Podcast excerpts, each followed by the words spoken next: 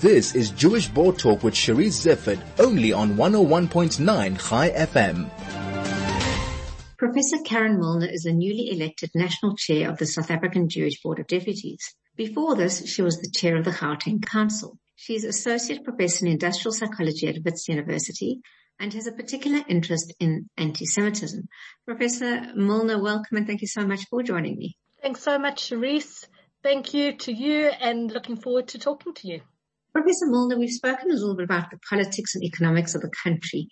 Do you want to talk a little bit about the Jewish community and where we're at? I think that alongside the rest of the country, the Jewish community in the last two or three years have experienced a series of shocks. And I think that that's, I, say the rest of the country, but actually that's global. The world has experienced a series of almost cataclysmic shocks over the past two to three years. Um, obviously I'm referring to COVID, but over and above COVID and the dreadful consequences of COVID that we've experienced, South Africa has had its own difficult time. So we've had the, on top of the shutdowns due to COVID, we had the electricity problems, We've had issues around government and on top of that we also of course had the unrest and the rioting that were a further shock to the South African community as a whole and of course South African Jews are part of that. I think on top of that, if I have to look at the South African Jewish community, I think we need to acknowledge and take a step, acknowledge the fact that the South African Jewish community lost a lot of people under COVID. Uh, we were disproportionately affected. And I think we need to take some time to, to kind of acknowledge and to recognize that we haven't perhaps come to terms with the loss and the grief um, that we experienced there on top of the anxiety and stress that we experienced as a result of the shocks I've just mentioned. Um, having said that, and I'm sure you've got other questions for me, I don't want to take up your whole interview. I genuinely believe we're a very resilient community. Having experienced these shocks, um, having dealt with kind of everything that the world and the country had to throw at us over the last two years, this is still a remarkably vibrant community. Our institutions have remained strong. We have amongst the lowest levels of anti-Semitism in the world. We have the just amazing vibrancy. If you, if you go to any of the Jewish areas in Johannesburg and Cape Town, we've got museums, we've got shops, etc., etc. So I do think there's an enormous resilience within our community. We've had to dig deep, but we're coming out on the other side, I think, in our hope. People hold up the South African Jewish community as one of the few that are, and I'm not, when I say cohesive, I don't mean um, homogenous. We're an extremely heterogeneous community, um, but we are generally very cohesive and very caring.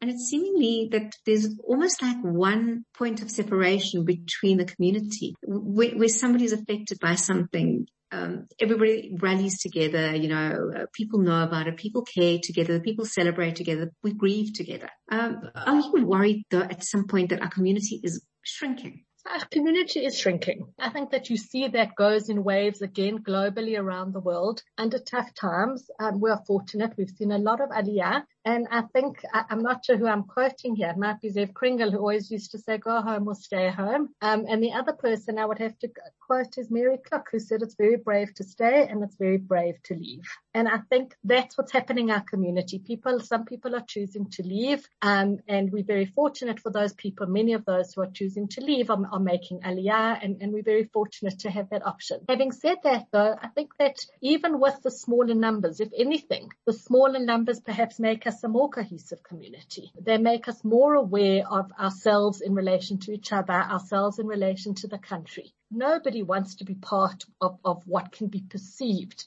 as a dwindling group of people.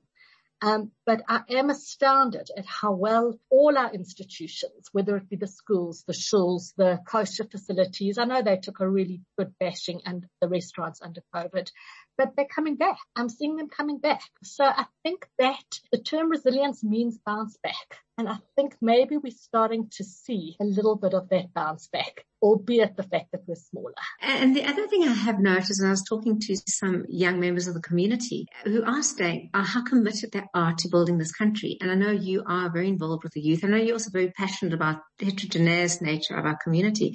Do you want to tell me a little bit about your experience of where the youth are sitting at, those who are staying and committed to, to building? It's actually unbelievable. I think the way in which the youth in our community are committed both to our community and to making a difference in the country as a whole. So, I mean, when after we had, and I spoke about it earlier, the terrible riots and the terrible, terrible destruction that we saw. And I think there were many people and, and probably all of us at some point wanted to hide under our beds, lock the doors, hide under our beds. Um, but at the same time, when the call went out to clean up after that, those incidences.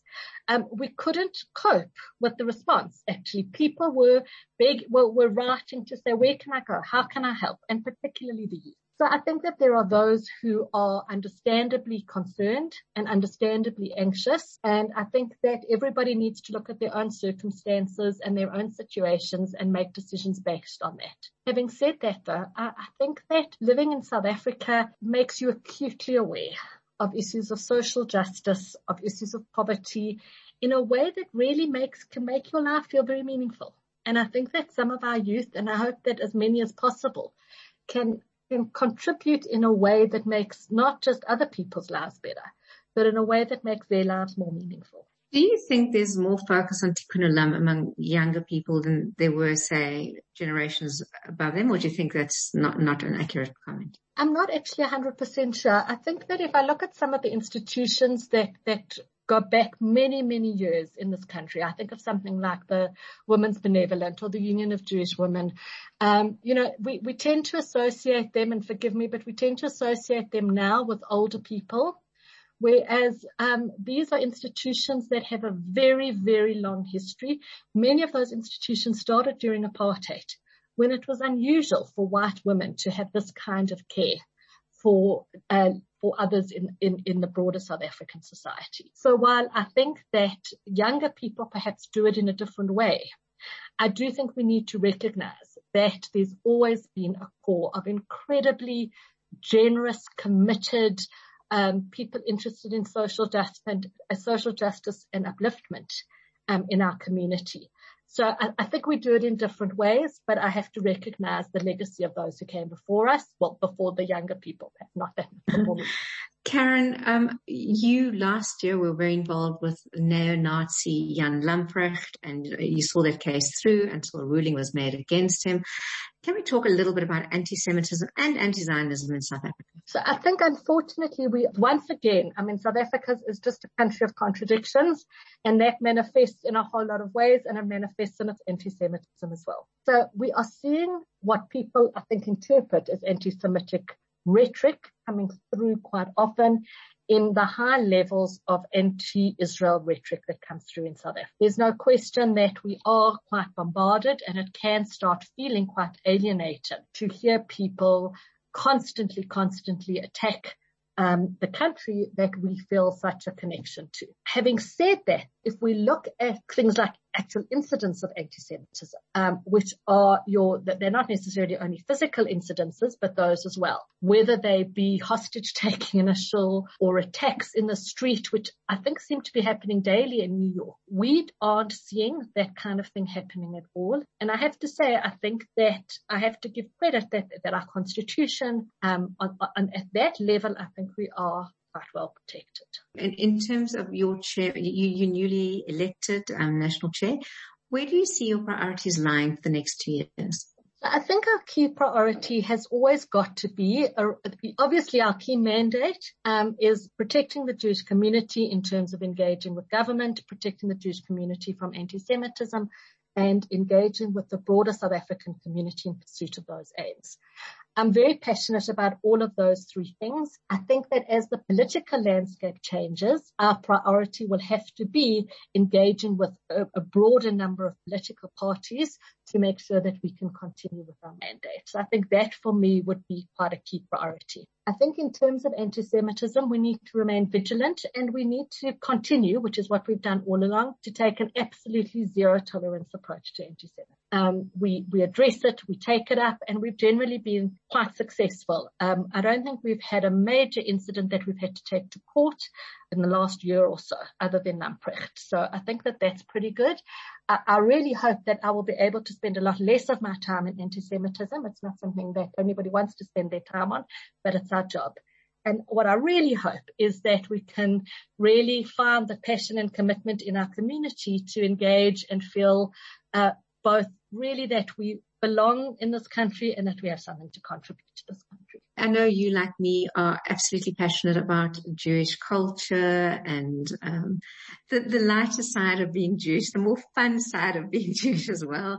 Um, Karen, and, and, I know that's something we you, are looking forward to. I don't know, engaging with the community, meeting them, learning about their passions as well. Absolutely. So I think, you know, when, when you get kind of stuck in this narrow mindset of my, your job is to protect people from anti-Semitism, you tend to get a little bit tunnel vision. But if I look at the art and the culture, um, we spoke right at the beginning about the fact that the Jewish community, um, is small. But if you look at this, the, the, the latest, the, the, the, um, Nobel, what's the Nobel Prize winner, the Damon Galgut. There's a Jewish character in his book. This is comes out of nowhere. The, the culture, the Jewish contribution to culture in this country, the artists, the writers that we have, we have such a rich culture vein to, to mine in this country in terms of the Jewish contribution to culture. And I would absolutely love to see that growing and thriving. And I actually think it is. I think it'll come back um, as COVID. Nothing like a little bit of challenge to bring out the, the, the artists and absolutely everyone, Karen. absolutely. Thank you so much for joining me. I appreciate your insights. I'm pretty sure that we're going to be chatting throughout the year, but just to say I enjoy working with you and I look forward to having you again chatting and catching us all up. Thank you so much, Charisse. I, I mean, you know that I, I, feel that the professional staff at the board is just a remarkable resource for our community. You, yourself, David Saks, Wendy Kahn and all the other support staff at the board are just the most remarkable resource for our community. I look forward to chatting to you again because I think it's really important. Perhaps I should have mentioned this earlier um, I really want people to know what the board's doing. Um, and I really want people to engage and come to me or, or, engage with us in terms of, I know everybody's got a view on what we should be doing. I'd love to hear those views. I'd love to engage with those views. I'd love to hear from people and feedback um, on the amazing work that the board does. Thank you. Thank you very much. That was Professor Karen Milner, the newly elected National Chair of the Jewish Board of Deputies and Associate Professor in Industrial Psychology at Wits University.